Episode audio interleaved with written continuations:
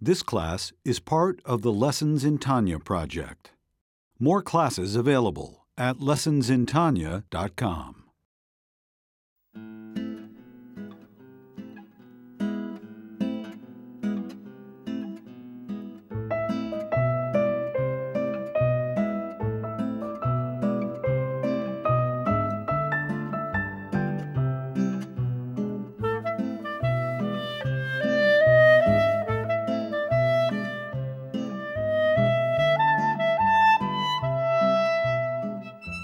13 out of the 32 letters of the, the fourth part of the Tanya discusses tzedakah. The Alter Rebbe revolutionizes our whole understanding of tzedakah. So there was a request that we can talk, have one class just focus on the Hasidic perspective on tzedakah. The Medrash says, the Medrash Rabbah, more than the rich person gives to the poor person, the poor person gives to the rich person. That's what it says in Medrash Rabbah. The question is why? Why? Now, tzedakah is one of the pillars of the world. The Mishnah says in Ethics of Our Fathers that the world stands on three pillars Torah, service, sacrifices, service, prayer, and Gemilas Chasadim, kindness, tzedakah the signs of a Jew, a Jew has three signs, three simanim. We're Rachmanim, Baishanim, and Gomlei Chasadim. We are um, compassionate, we have a sense of shame, and we are kind. Gemilut Chasadim. And uh, this corresponds to the three patriarchs. Abraham, Isaac, and Jacob. Abraham epitomized kindness. He taught us kindness. But from all the three pillars, kindness is the, Abraham was the founding father, but it's also the foundational pillar. Of all the three pillars, Milat Chasadim is actually the most important. When we mention in the first blessing of the Shemona Esrei, we mention all three patriarchs, Elokei, Abraham, Elokei, Yitzchak, Elokei, Yaakov, the God of Abraham, Isaac and Jacob. How do we conclude? Magen Abraham. We conclude the blessing with Abraham because this is the most fundamental, the most foundational pillar of all. The entire world was built on kindness. The act of creation is an act of kindness, an act of olam chesed yibaneh. The world is an act of, of creation, of kindness. Now, of all the Torah portions, we don't have a Torah portion named after Torah. We don't have the Torah portion named after sacrifice. We have one Torah portion named after tzedakah. Teruma. Teruma, to give a donation. Teruma, to donate to the tabernacle. That's the name of the Torah portion, the book of Exodus. And it's interesting that we, that we we find that the Torah tells us, it's the only place in the Torah, the Torah says you have to give tzedakah, li, lishmi, with the proper intention. You have to give tzedakah for the sake of heaven. Which is very curious, because if there's any mitzvah in which intent is so not important, it's tzedakah. You're saving a person's life. What do you care what your intent is? The Talmud says if you walk down the street and you lose money and you're upset that you lost the money and a poor person finds the money and you saved his life, you have the mitzvah. It says even if you tell someone, I'm giving you tzedakah and I have an, I have an ulterior motive. I want my son to live. He's a tzaddik. He's a complete tzaddik. Because what the Talmud is telling us simply is that who cares what your motivation is? You, are doing the good deed. You're saving a person's life. Do I care what you, you have ulterior motive? There should be many people like you who have ulterior motives, but they, and are giving and are giving generously. What do you care what their ulterior motive is? The bottom line is the, uh, the deed gets done. There is an interesting explanation by Rabbi Chassam Sofer, Rabbi Moshe Sofer. The question is, okay, we can understand why the Talmud would say he's a tzaddik, he's doing the right thing. Tzaddik comes from the word tzedakah, he's doing the right thing. Why a complete tzaddik? I mean, let's not get carried away. I mean, let's not exaggerate here. He, after all, he is doing it for an ulterior motive. He's telling this person, I'm giving it tzedakah in order to save, save, my, to save my son. And he gives an unbelievable explanation. He says, what the Talmud is talking about is a rich person who comes to the poor person and tells the poor person, listen here, please, I beg of you, do me a favor. Help me out. Take my tzedakah. Because by you taking my tzedakah, you can save my son's life. You know, usually it's the reverse. The rich person gives and the poor person receives. Here he's turning it all around. 180 degrees, turning it around. He says, No, you don't understand. It's not me that's giving to you and me that's doing you the favor. No, no, no, you don't. You're doing me the biggest favor. Please, I beg of you, I plead, do me a favor. Take the tzedakah and give my, give my son's life. So he's making the poor person feel like a million dollars. He says, a person who knows how to give, he's a prince. Not only does he give, and he gives generously, but he knows how to give. He makes the poor person who's broken and shattered and no one wants to be in the receiving end and you make him feel like a million dollars, this is a complete tzaddik. But the simple meaning of the Gemara is that it doesn't matter what your motivation is. You're doing the right thing. So why is this the only place in the, in the Torah? The Torah says you have to do it lishma, for the proper intention, the right intention. Also, it's interesting. There's no mitzvah of tzedakah in the seven Noahide laws. It's not one of the seven Noahide laws. Yes, the people of Sodom and Gomorrah were punished, and the, the, it says in the prophets the main reason was because they didn't give tzedakah. But there, it wasn't so much that they, that they didn't give tzedakah. They legislated against giving tzedakah. it was forbidden to give tzedakah.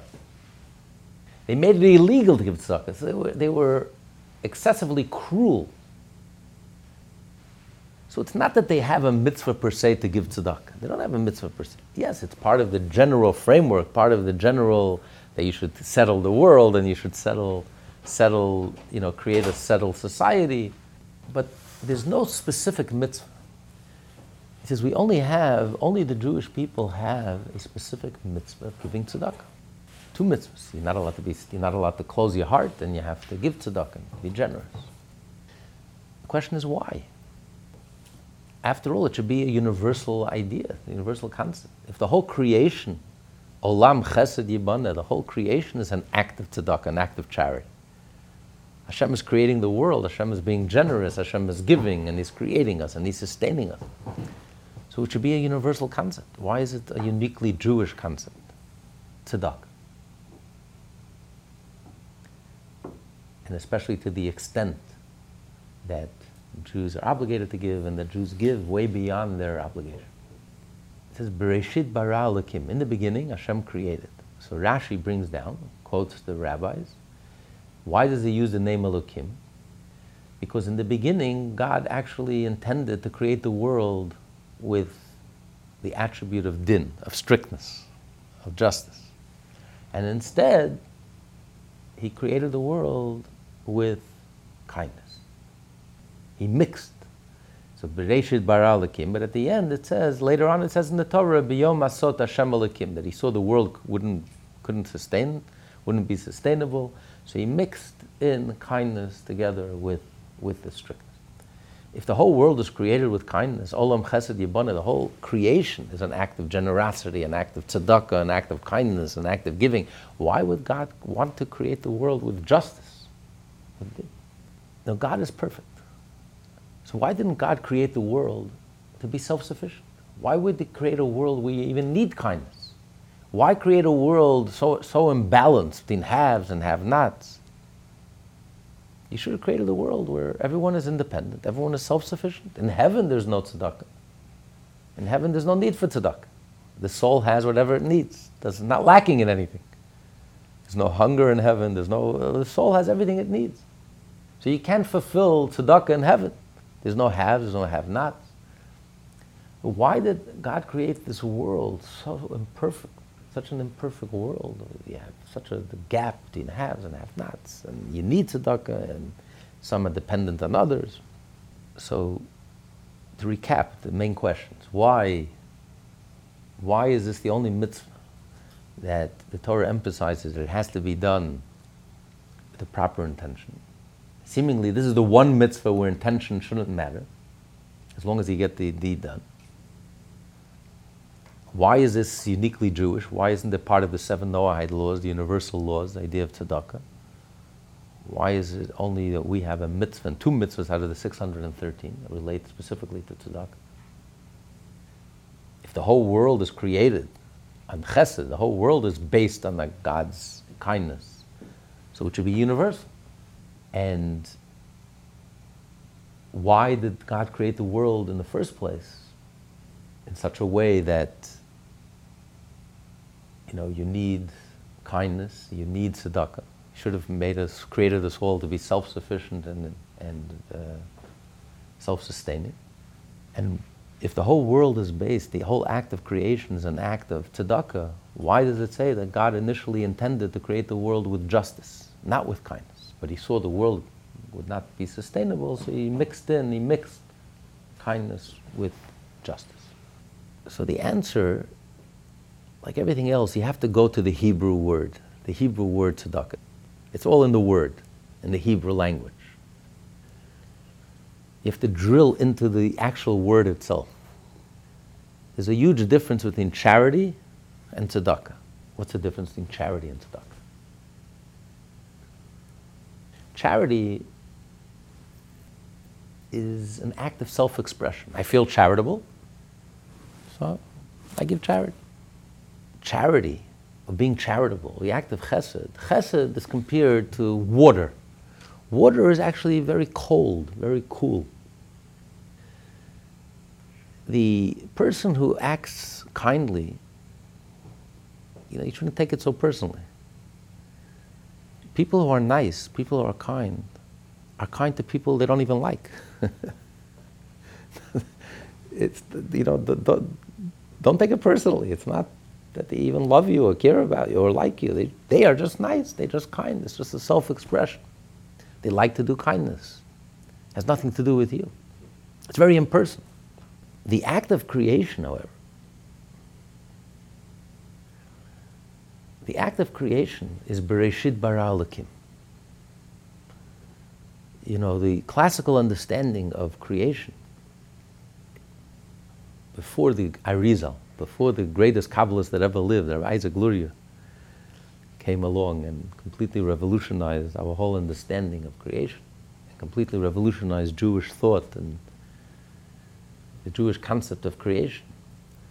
Maimonides' understanding of creation and the Jewish philosophers' understanding of creation. Creation is an act of creativity. God, we are the canvas, and God is expressing Himself and revealing Himself and expressing His creativity and we are the handiwork of God. Comes along the Arizal and says, no. Creation, creativity, is not an act of self expression. Creativity is an act of, of, of absence. God is absenting himself. Creativity comes from the tzimtzum. The tzimtzum is God withdrawing himself. Creativity is creating an empty space. That's creativity. Withdrawing yourself, removing yourself creating an empty space that gives room for someone outside yourself. So creativity is not self-expression. Creativity is withdrawal, self-removal. And Bereshit bara Elokim, all of creation comes about through that withdrawal. You know, there was a, a teacher who once handed out to his students 30 kids in the class. He hands them out. Each one got a page.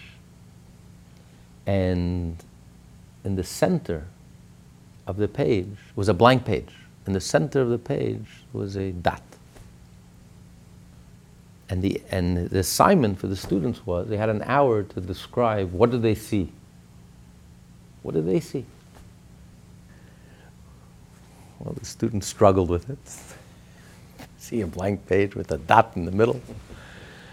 And they're, but after the hour, they all handed in their assignment. The teacher reads through quickly. He says, I'm sorry. You're all wrong. Every one of you wrote a creative, brilliant essay and what the dot means. Every single one of you wrote about the dot. Not a single one of you wrote about the blank page. I gave you a blank page. Yet you didn't see the blank page. All you saw was the dot, and that's all you saw, and that's all you focused on. That's not the story. It's not about the blank page. It's not about the dot. What makes the dot? It's the blank page around it. It's, it's the blank page. That's the story. Existence, all of existence, is the dot. But what's beyond existence? That's the story.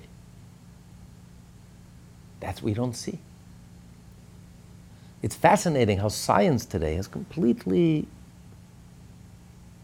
changed 180 degrees. You know, the classical scientists, Newtonian scientists, 19th century scientists, their attitude was if you can't see it, it doesn't exist. Anything I don't see, I can't see, doesn't exist. God, I can't see, so. Then they discovered the microscopic reality. A whole world, world of chemicals, of germs, of wow, I can't see it with the naked eye, but I can see it, I can see it with the, with the microscope. Okay? It opened up a whole new world. Then they discovered the atom. No one has ever seen an atom, not because we don't have a microscope that's powerful enough, it's extrasensory. No one, it's beyond. What is the whole focus of science today? Fascinating. The whole focus of science today is precisely in the mystery of the universe, the unknown part of the universe. Because they've come to the realization that the whole known universe, everything that we can see, there's trillions and zillions of stars and galaxies and the whole, whole universe is merely 5% of the universe. 95% of the universe, dark matter, dark energy. Not only we can't see, we don't even have the tools to know. It's beyond.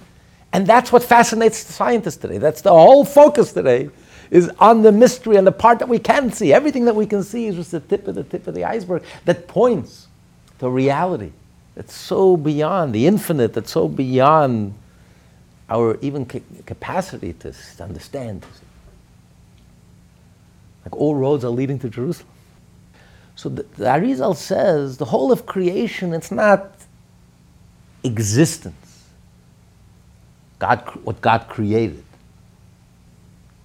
Yes, Olam Chesed Yibana. That's an expression of God's kindness, creativity, kindness, generosity, existence. But all of existence is just the dot.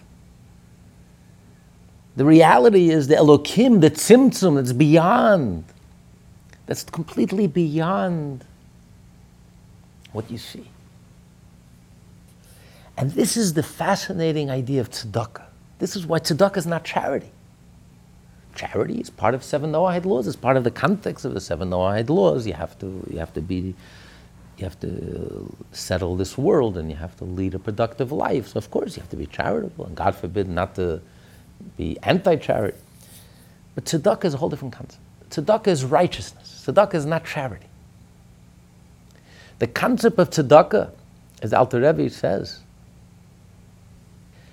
tzedakah is about taking money, the ultimate ego symbol, and sacrifice. It's about sacrifice. It's about giving up. There's a huge difference between philanthropy and tzedakah. Philanthropy means giving away your last dollar bill. you have so much money you don't even know what to do with it already. And then you start thinking about, okay, maybe I should give some away. Tzedakah means giving away your first dollar bill. That dollar bill that everyone hangs up in the store you work so hard for, and finally you made your first dollar bill. And you recognize it all comes from Hashem. And I can give away tzedakah. It's about that hard earned money that engages and occupies most of your adult life, your career. You work so hard, and you've honestly earned that money. And it's yours. And sometimes people sacrifice to make that money and pour their whole heart and soul and all their energies to earn that money and to give it away. to be able to sacrifice that money, tzedakah. Tzedakah means I'm not doing anyone any favors. It's not a question of charity. I feel charitable, so I'm giving tzedakah. No. Tzedakah is righteousness. It's an active, it's, I'm doing something active. It's a positive act, but it's an act that touches the white space. It goes beyond the dot, it goes beyond existence, that touches the infinite because it's, it's giving up, it's sacrifice. It's paralleling God's creative act. God creates, and the act of creation is not just the creative act, it's the tzimtzum, it's the empty space, it's, it's beyond just the act of creation. And the act of tzedakah is a divine creative act. We are actually giving tzedakah. And the ultimate tzedakah the ultimate form of giving tzedakah is not only because we emulate God. God creates, and God is creative, and God gives. And we also are creative, and we give, and we're generous, and we're kind, and we're also sacrificing. We're doing a tzimtzum, our own personal tzimtzum. We're sacrificing, removing our egos, getting out of the way, and allowing for another person. And that's why it's not only that we give, but how we give. We create that space. We give generously and we make the person feel good. It's not just the giving, it's how we give. But it's more than that. It's when a person realizes that when I'm giving, it's not me giving. I become a conduit for Hashem. Hashem is giving. There's no ego. Ego is completely out of the way. I become a completely transparent. I become a conduit for Hashem. Hashem is giving through me. I have the merit. I, if, I'm, if I merit, I'll have the merit that Hashem will give through me. But it's not me giving. It's Hashem giving. You completely, your ego is completely out of the way. A beautiful story with the, uh, with the Rebbe. I think, I think Telushkin tells it in this book a very wealthy philanthropist in London. We knew personally. He used to come to visit the Rebbe. He used to stay in my house, actually, my parents' house. And um, Bobby Vogel. And uh, he decided, when the Rebbe turned 70, the Rebbe said he doesn't believe in retirement. You know, in America, 70 was already, you know, collecting Social Security for five years. the Rebbe says, no, no, no. In Judaism, there's no such concept of retirement for his birthday, the Rebbe requested they should open 71 new institutions. you know, that was, that was almost like double what Lubavitch had then. This is going back a few years. So Bobby Vogel offered, he was a diamond merchant, and he offered, he wanted to create a school to teach the young people first getting married. They should be able to make a nice living, and an honest living, and a comfortable living, and be able to be Jewish to teach, teach these young people, teach them the trade and teach them the skill, how to polish diamonds, how to become successful in the diamond business. So he suggested, he went to the Rebbe, he suggested that he, this is, he wanted to open as one of the 71 uh, institutions, to call it, to be named, he wanted to name it after the Rebbe or name it after Lubavitch, like is a Lubavitch institutions to help young people, to, they should be able to set them up for life he was shocked by the Rebbe's response. The Rebbe says, absolutely not. He should open it, but he shouldn't call it Lubavitch. It shouldn't be a Lubavitch institution. He was like shocked. Why not? I mean, after all, he's doing this because he was a Lubavitcher chassid and he's inspired by the teachings of the Rebbe, and it's an act of unconditional love for your fellow Jew to help out the London community and the Jewish community. The Rebbe says, you know why? Because there's going to be a Satmar a Satmar, young, young man from Satmar, Satmar Chassid, doesn't like Lubavitch. So because you're going to name it Lubavitch institutions, he won't feel comfortable. He won't be able to join. So you're going to deprive him of, of his livelihood.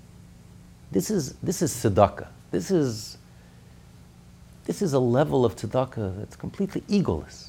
I mean, after all, why shouldn't it be called after the Rebbe's name? And it, I mean, and Lubavitch, it should be called Lubavitch, and it should be a Lubavitch institutions, and you should be very proud of it. And it's a wonderful institution to help people, but it's inspired by. And the Rebbe says, no. It's not about, it's not about me. It's not about, it's not, is not an ego thing. We have to be generous and we have to be kind because God is generous and God is kind. Not only we emulate God, but our generosity is just an extension, an expression of God's generosity.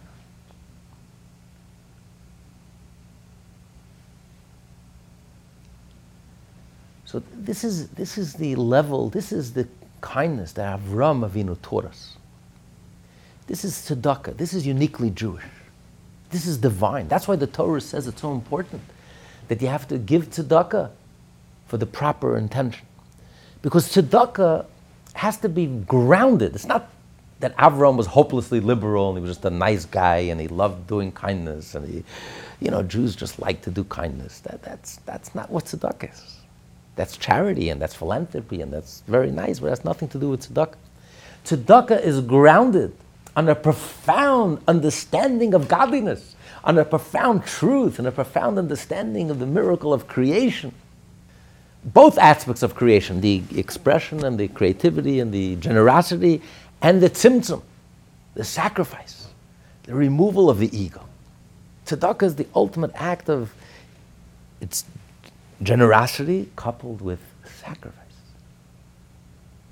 And Abraham's kindness was rooted in that deep understanding. And that's why Abraham was ready to sacrifice his personality. Abraham was generous and kind.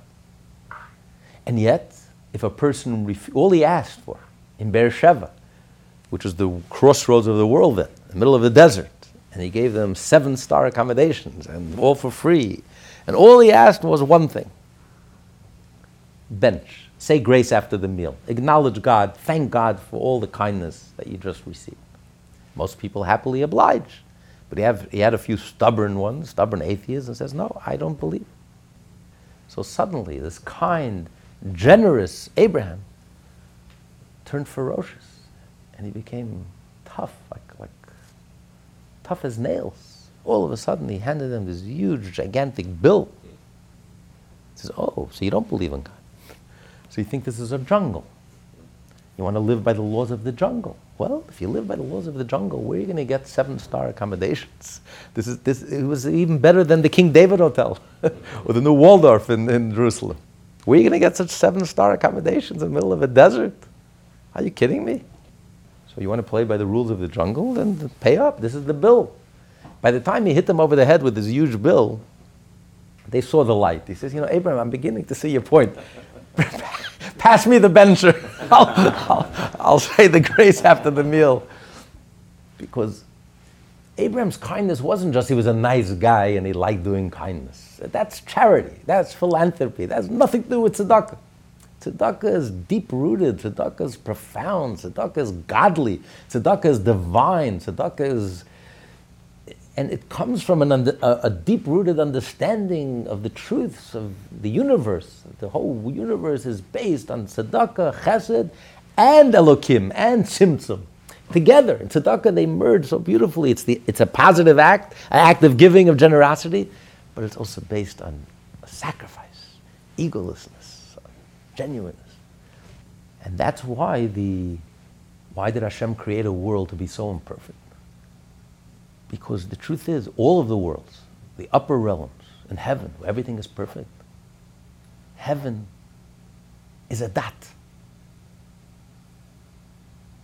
The Talmud says, says in the pasuk, "Be Yudke Nivra Olam," with the letters Yudke, the whole world was created. The whole upper worlds were created with a Yud. All it is is a dat. It's a spiritual world, but it's a dat which points, it's the tip of the tip of the iceberg, which points to that blank page, to that infinity, the infinite, Hashem who transcends the whole frame of reference of the universe. How do you touch, how do you access the infinite? How do you access Hashem? That's only through tzedakah. So Hashem created the most perfect world of all.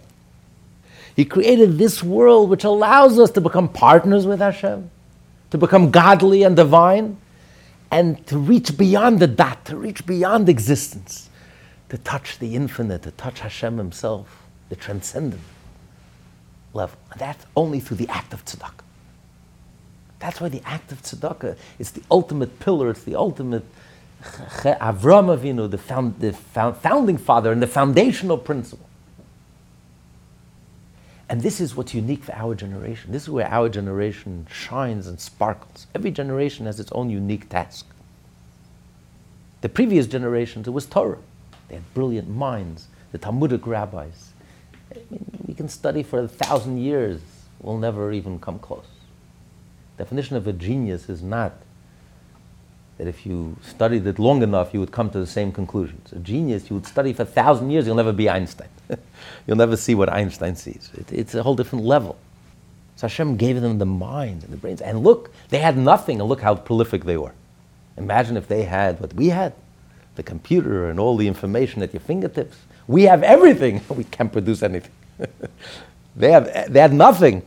And look at the sheer brilliance and the sheer so that was their main service. They developed the Torah and they developed the. We are the midgets of the midgets of all, of all the generations. We are the souls of the souls of the feet. They were the brains, the heart. We are, we are the bottom of the bottom, scraping the bottom of the barrel. But what do we have? What's our mitzvah? Where do we sparkle? Tzedakah.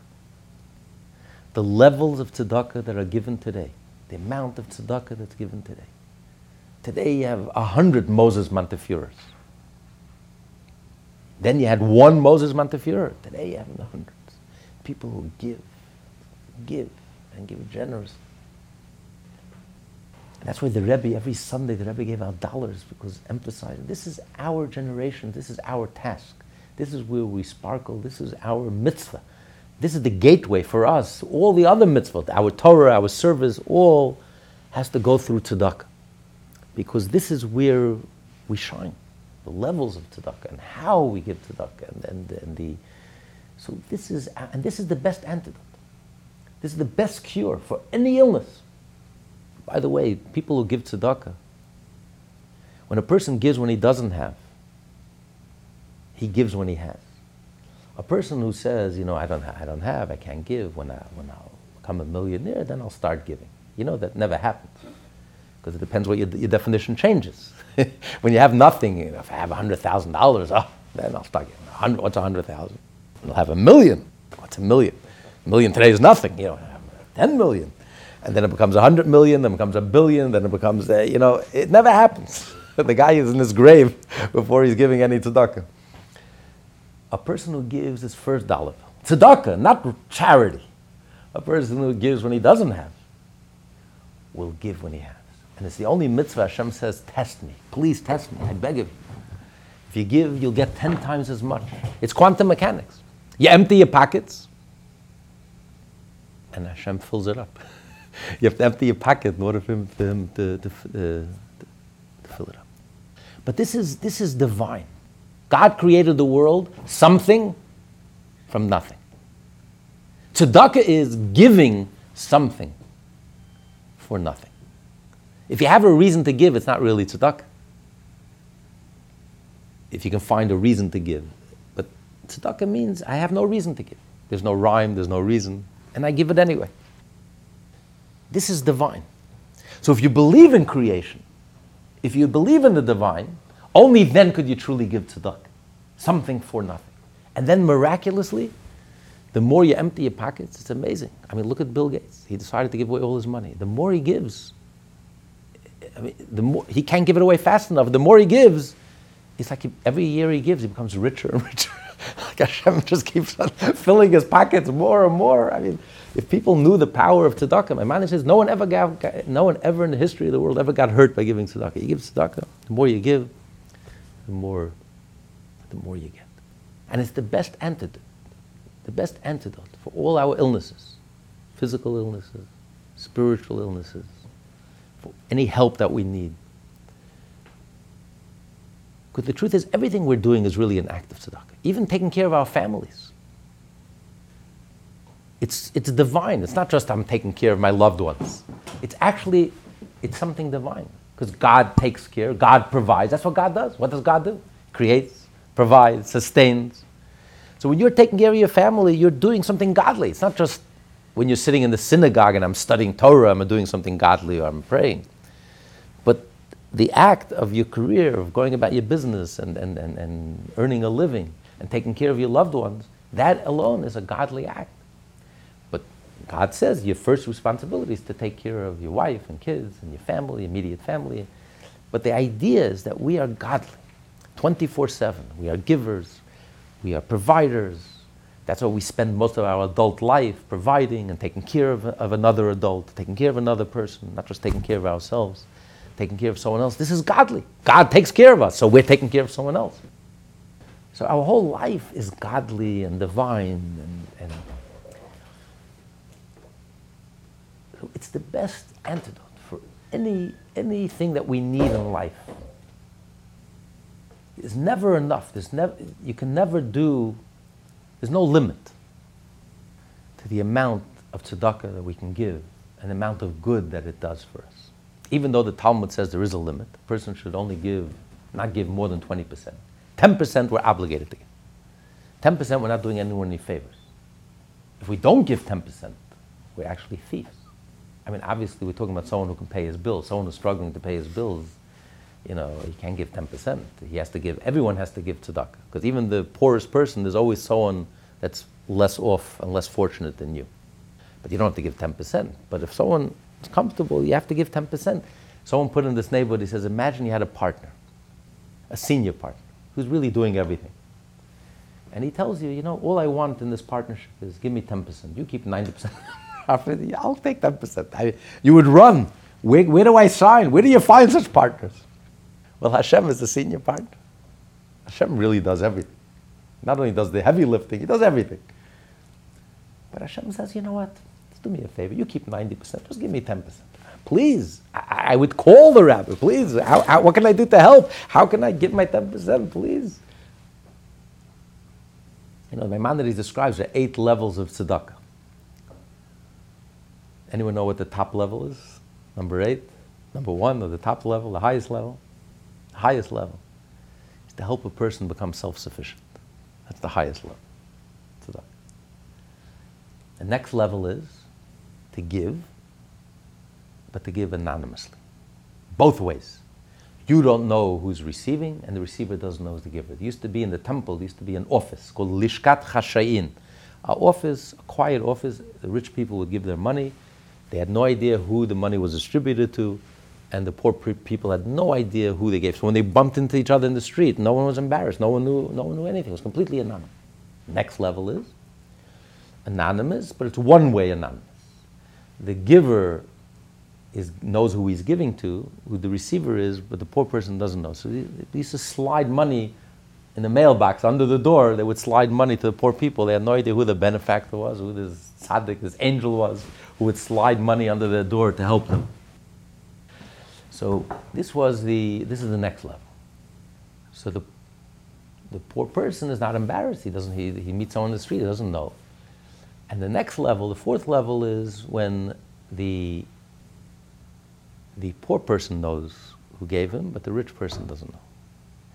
That, that they used to, the rich people used to walk and they used to hang the money in the back behind them, and whoever needed it would take. And they, they had no idea, they didn't want to know who needs it. So when they see them down the street, they don't have to, they don't know. But the poor person knows who gave. The next level is someone who gives before he's even asked. before you have to ask him to give. He calls. He makes a phone call. He says, What can I do to help? How much do you need? Could I give something? The next level is someone who gives, but he gives only after you ask. The seventh level is someone who doesn't give how much you ask him to give. He gives less, but he gives it with a smile listen, I can't, I can't help you, I can't, but he gives it with whatever he could give, he gives generously with a smile, gently. He's happy to give, he's happy to help. And the eighth one is someone who gives, but he gives with a frown. In other words, okay, begrudgingly, I have to give, but he tortures you. You know, it's like it's very clear who's the giver and who's the receiver and who's the schnorrer and who's the beggar and who's the who's the generous one. And you know, it's like he wrings the life out of you. It's almost it's almost not worth it. Know, they tell a story that once uh, a great Hasidic Rebbe, and he was very poor because everything he had he used to give to his Hasidim. Once a very wealthy person came, he places on the table a huge bag of gold and coins. He says, Rebbe, this is all for you. His gaboyim, the people who helped him, were so excited because they knew with this money he can pay up all his debts. He, you know, he can live. They knew how dire his situation was. To their shock, the Rebbe returned back a whole bag of money. He says, "Thank you, uh, keep it," and he left. He says, "Rebbe, I, I mean, we're so desperate. Uh, Hashem saved us. He gave us this money. Well, why did you send it back?" So the Rebbe smiles, says, "If you would see." The glee and the joy that he had when I gave him back his money. Oh, Rahmanis. He says, please don't do me any favors. Take your money. Some people they write the check and they, it's like they torture themselves. Please don't torture yourself. Have mercy on yourself. Keep the money. If you think you're doing someone such a big favor and you're writing a check and you're giving money to tzedakah, but the bottom line is, if you give it, you give it. So, so these are the eight eight levels of tzedakah. But on the other hand, the Talmud says you, should, so you must give 10%. The Talmud says don't give more than 20%. Now, what does that mean, don't give money more than 20%? If a poor person is knocking on your door, he's about to die. I'm sorry, I reached my quota. I gave 10%. I'm not allowed. the code of Jerusalem. I'm sorry, you have to die today because it says the code of Jerusalem. I'm not allowed to give tzedakah. Are you kidding me? That's not what it means. Poor person is knocking on your door. You can help, you help, help a little, something. Even if it's beyond your 20%. We're not talking about if a poor person knocks on your door. We're talking about your obligation to set aside 10%. Even if there's no poor person knocking on your door, you still have to set aside 10% to help the poor. So I don't have to set aside more than 20. To be generous, uh, 20, not more than 20. That's what the Talmud says, not more than 20. But if a person is knocking on your door and you give more than that, you're, you're, you're a chassid, you're, you're pious, you're going way beyond the letter of the law. That's wonderful, it's beautiful. But the Alter Rebbe says all these limitations don't really apply today. So the Baal Shem Tov said the reason it doesn't apply, the Baal Shem Tov said you can give more than 20 because it's interesting language that the, the rabbis use. Hamevazvez al yevazvez yoter mechomesh. Yevazvez means, is a language that comes from spoil, like spoils of war, is buz biza, spoils of war. So the, why do the rabbis use this language? The Baal Shem Tov explains that someone who, for them to give tzedakah, it's like a war. They have to do battle against their stinginess, against their nature. It's so difficult for them. So, and they're giving tzedakah in order to sacrifice. It's a sacrifice for them. If it's a sacrifice, Talmud says, don't give more than 20%. It's enough. 10%, 20%, fine. You've made your point, you've done your sacrifice, but don't, don't kill yourself.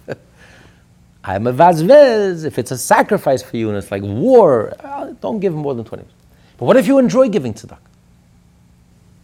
What if you've realized what tzedakah is and the power of tzedakah and you enjoy it? So, does it make sense? I can spend money on myself. I can go on vacation. I can spend money on myself, but I'm not allowed to give tzedakah. I enjoy giving tzedakah. So if you enjoy it, I can use my money for whatever I want. If that's what I enjoy, I can use all my money. Alter Rebbe says another reason. Today it doesn't apply because today we need the cure, the healing of tzedakah. Tzedakah is healing. Tzedakah tatzel mimavis. Tzedakah saves from death and from all illnesses. So the act of tzedakah is actually the ultimate, ultimate cure. So when a person is sick, does a person place any limits on how much money you're going to spend? A person will bankrupt himself. A person will undergo painful, but there's nothing a person won't do for his own health. You undergo painful procedures. We have here people come from all over the world. They don't ask any questions. Could I afford it? I. They get on the plane and they come and they do whatever they have to do. So if you realize that tzedakah is helping you and is healing you, this is the antidote for your help, then I'll do whatever it takes. There's no limits. 10%, 20%. So today, spiritually speaking, we all need a healing. We all need a cleansing, a deep healing. So today, tzedakah, we have to give without, without limitations. And give, and give again, and again. And the Alter Rebbe practiced what he preached. The Alter Rebbe took his wedding money. When he got married in the olden days, especially you marry someone rich, you know, it was a prize to get a scholar, a scholar as a son-in-law. And the rich father-in-law gave him nadin, gave him a serious chunk of change, money. And with this money, he can invest and he can, and he can study in peace and the, pursue his learning and continue to grow in his learning. Why take such a precious mind and waste it? And, you know, even Lahavdil, even in the world, you, you pay people, Einsteins of the world, you pay them. We don't want you to working. This is your work. Work and develop your mind and develop your ideas. So this is, this is in the shtetl. The rich man used to marry, the rich man had his daughter, and his daughter would marry the rabbi's son. And, you know, the most brilliant uh, kid in town, and he would pursue his learning, and the rich man would guarantee a living, he would give him money, and he would put aside. The Alter Rebbe's wife was extremely rich. I mean, his, her family. And they gave him a lot of money. What did Alter Rebbe do with all of his money? He used his money. He invested his money. He used all his money to help Jews um, move away from the town so they should be able to develop farmland. They should be able to, to sustain themselves. They should be able to earn an honest living, a good living, clean living. So he used all his money for tzedakah to help his fellow Jews. And when his grandson, the Tzemach Tzedek, when he got married, the Alter Rebbe once asked him, What are you planning to do with all your nadin? He said, I'm planning to invest it, and you know, so I'll be able to live off it and I'll continue my studies. The Rebbe opened his drawer where he had all his tzedakahs, all his different charities. He says, You know, I think the best thing is put all your money in here. I was not ready to put all this is his life money. This is his money for life. So of course, he gave 10%, probably gave 20%, maybe even more, but he said, no, no, he backed out of the room. He walked away.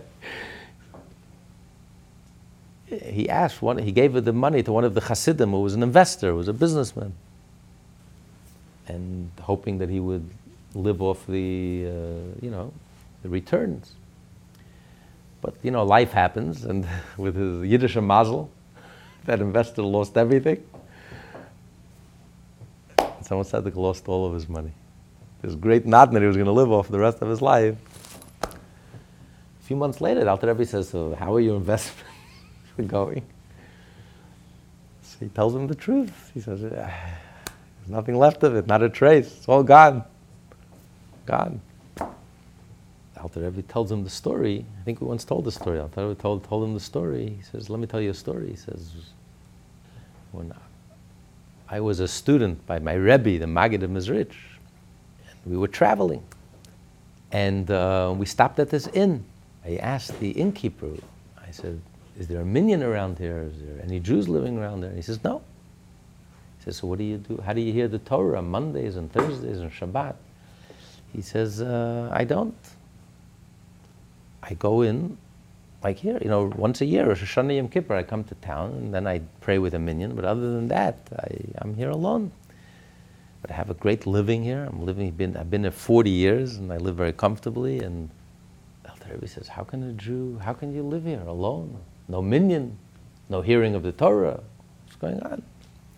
You have to move back to town. He says, Rebbe, how can I make a living in town? There's so many people, so much competition, everyone is starving. I won't be able to make a living. Rebbe said, the Rebbe said, listen, the same God who figured out to give you a living here will find, figure out to give you a living even in town. And the Rebbe went do his own thing. He was praying, and a few hours later, he sees outside wagons and loaded wagons. Turns to the owner. He says, "What's going on? Why? Why?" He says, "What do you mean what's going on? You told me that I can't live here." And he left. And I think the story was that after he left, there was a, uh, fire and everything burned down. Had he stayed, he would have lost everything. But because he had that simple faith, Alter Rebbe said, leave, and he left. Alter Rebbe said, listen, I wasn't the Rebbe then. I was just a, a, student. When he heard that I was the young, I was the youngest student. I was the student of the Chassid, of the great Maggid of Mezrich. And I told him, how could you, how can a Jew live here? He was 40 years in this place. He was an elderly gentleman, an elderly Yid. He was comfortable, he was successful, he had a family. But he heard these simple words, truthful words. He immediately responded with a simple faith, packed his bags, and left. The Rebbe says, You know who I am. And I suggested, Put all your money there. So Alter Rebbe practiced what he preached. He uh, was a big, lived with tzedakah, believed in tzedakah, lived with tzedakah. 13, 13 of the 32 letters, the fourth part of the Tanya, all deal with tzedakah. And these are not the type of letters that we receive in the mail, charity letters. Every letter is a revolution. Every letter completely changes our whole understanding of, of tzedakah. So, in the merit of tzedakah, of our tzedakah, we'll merit the ultimate tzedakah. Hashem will give us and bring us the ultimate redemption. And even if we don't deserve it, Hashem should give tzedakah and be, and be more than just charitable, even if it's a sacrifice. even for whatever reason Hashem is not ready to yet to bring Mashiach, Hashem has to make a sacrifice. That's the greatest sacrifice Hashem has to make, to forego His plans and to cut everything short and to give us Mashiach now. Something for nothing, even if we don't deserve it. Something for nothing. So be it. So give something for nothing. Give us the tzedakah. And, the merit of all the tzedakah that the Jews are giving and have given and will give will merit, we're going to go beyond the dat, will merit and touching the infinite, will experience the revelation of the infinite, revelation of Hashem, and the uh, revelation of the essence of Hashem that transcends the whole universe, whole frame of reference of the universe, and um, will merit the experience, the experience, the coming of Mashiach physically, literally. The act of tzedakah is a positive act; it's a physical act. So will also merit the revelation of Hashem physically in this physical world, with the coming of Mashiach physically, with the rebuilding of the Beis Hamikdash physically, with the ingathering of the exile physically, with all the promises of Mashiach, which will materialize in the most tangible sense, in the most real sense, and may it happen now. Actually, it's very interesting. The, the Hebrew word for giving in the Parsha of Truma, it says v'nasnu, you should give. V'nasnu ish V'nasnu is a palindrome. Palindrome is backwards and forwards. No matter how you spell it, it reads backwards and forwards the same way, Vinasna. Because whatever energy you put out, if you put out positive energy and generous energy, it will come right back to you. The same in Hebrew, there's a word for hitting someone, vihiko. When you hit someone, it's also a palindrome. Because if you put out negative energy and you hurt someone, it's going to come right back at you. It's going to come slap you in the face. If you do a kindness, it's going to come right back at you. The, the generosity, the kindness will come right back at you. Talmud says if a person has a decree, a decree against you, but if he gives tzedakah, it can literally save you from death. tells a story, Rabbi Akiva, Rabbi Akiva's daughter, the day she got married. And the stargazer saw that she was going to die the day she got married. She was going to die. She wasn't going to make it to her wedding. And uh, the rabbis came running to see. Rabbi Kiva comes running, says, and he sees his daughter is alive and well. He says, What happened? Did anything special happen today? He says, Yeah, I was busy getting ready for the wedding, and a very poor man comes knocking on the door. And he says, He's pleading and begging, Please, I am starving to death, please help me. So I didn't dismiss him. You know, I'm so busy now, please don't bother me. I'm getting married, please come back a different time. I took off my, uh, my, uh, my, my headband or whatever. It had a pin in it. And I hung it up on the wall so I should be able to take care of the poor person. And what happened was, without her realizing it, in the wall there was a hole there and there was a snake that was poised to pounce on her, poisonous snake. She put the pin in the hole, she actually put the pin right in the head of the snake and killed the snake that was about to kill her. She was completely oblivious to what happened and she was taking care of this poor person. So because of tzedakah, because of her generosity, her act of tzedakah, literally saved her life. So tzedakah is the antidote for everything. Anything challenging in our life, anything negative, even death itself. Tzedakah could, it's the ultimate antidote. People knew the power of tzedakah, they would give and give and give. And every time you give tzedakah, every time, every act of tzedakah, every time you give it, it generates tremendous positive energy and positive energy. And this is what keeps the world going. This is, this is the ultimate divine act. This is the ultimate godly act. You bring godliness into the world in the most concrete way. It's the most ultimate creative divine act that we can do. God takes nothing and turns it into something, takes energy and turns it into matter. We give tzedakah, we take um, uh, matter and turn it back into energy. We take money, the ultimate ego symbol, a force of divisiveness, and we actually turn it around and turn it create something that's unifying and brings unity and goodwill and holiness and godliness into this world. Every time we give tzedakah.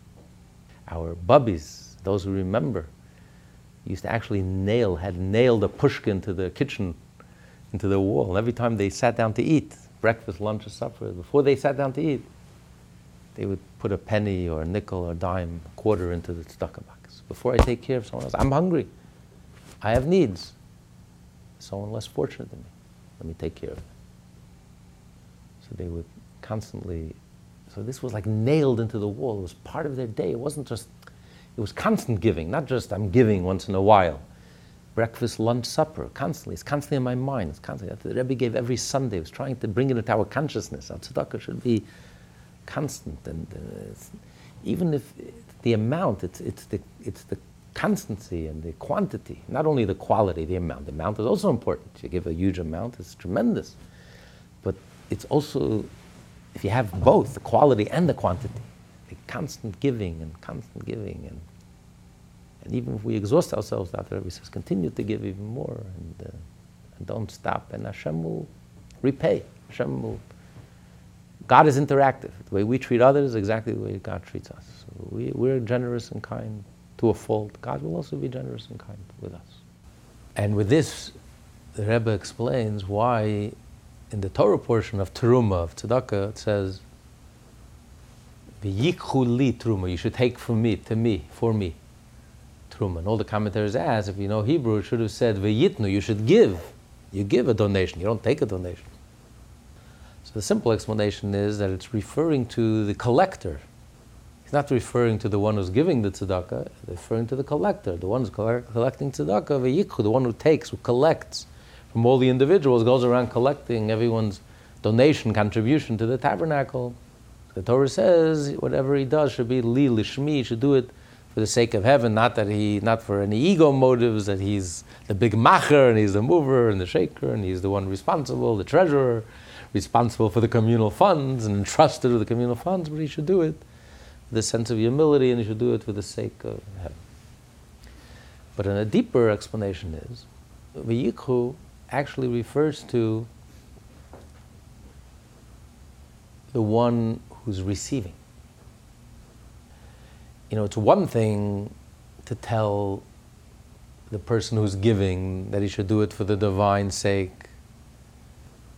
He should give with a sense of humility and he should do it for the sake of Hashem.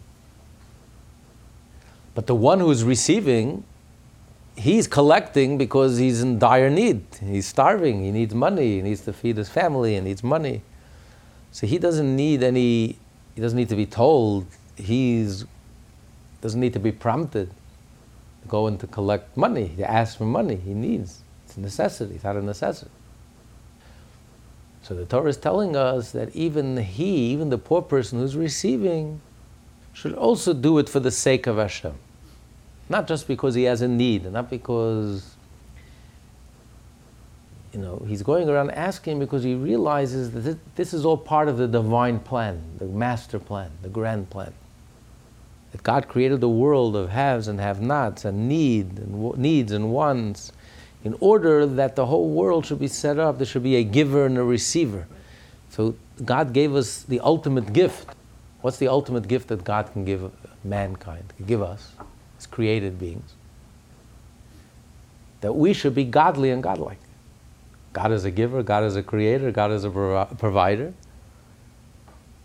So God created us that we in turn also become givers and providers and creators. We become partners with Hashem in creation.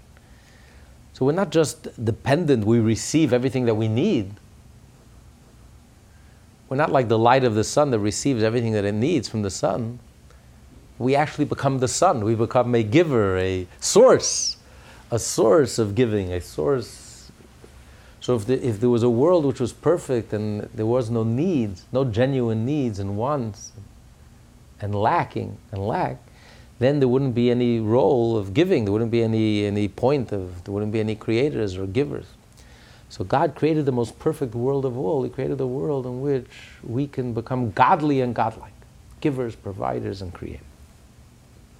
So the receiver should also realize this, or also realize he's not just begging or asking or requesting money because he has a need, but it's all part of the divine plan.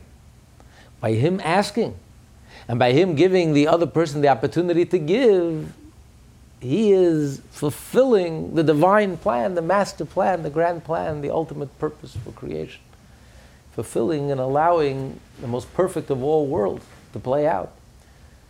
Our world where we give the giver the opportunity to become partners with God, to be godly and godlike. So even though he's giving and I'm receiving, but nevertheless, without me, there's no giver. So if I wouldn't have a need, he would never have the opportunity to give. So I'm also an essential part of this divine plan.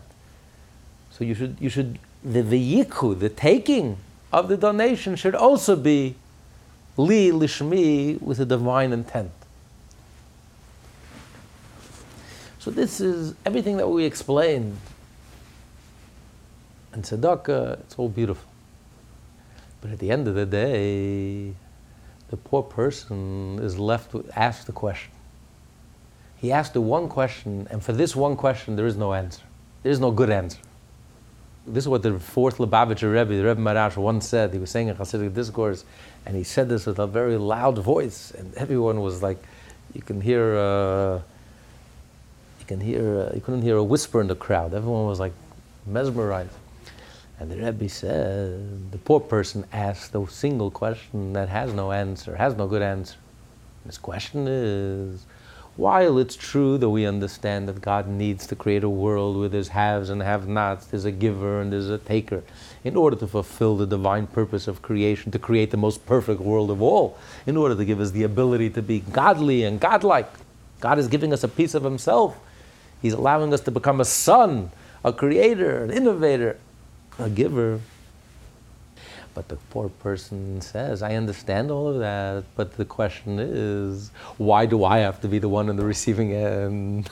why shouldn't you be in the receiving end? I would prefer to be the giver. No one likes to be in the receiving end, to be the taker. So, yes, I understand that Hashem needs, and it's important that there should be haves and have nots, but why do I have to be the have not? I should have been the have. We all know that the rich person is no better than me, and and why does he deserve to be the one who's giving? And for this, there is no answer. And that's why the Rebbe said when the rich person gives, he has to empathize with the poor person. He has to step into his shoes and he has to feel and understand this question that the poor person is asking and he has to agree with the poor person because the rich person knows better than anyone that there for the grace of God go I. You read every successful book, every successful autobiography, there's an element that the world calls luck, but we know is divine providence. Either you were born to the CEO of the company, the president of the company, or you met the right person at the right time, the one in a million chance, you were at the right place, and Hashem shined his, uh, you had mazel, and Hashem just shi- smiled at you, and you were successful. How many musicians play in the subways that are more talented than those who made it? and they're sitting collecting quarters while these the half-wits who, who are talentless are raking in millions. There, for the grace of God, go why? Why? So the rich person knows even better than the poor person how right the poor person is. I don't. Not that I deserve to be rich or I'm something better. I'm special. It's just God smiled at me and He made me rich. So you have to feel and empathize with the poor person. And you have to feel his pain. You have to cry with him. And that's why the Talmud says that if you give a penny to the poor person, you're blessed. There are six blessings, but if you give it, you make him feel good. From a you get 11 blessings. If you make it, you give him with empathy.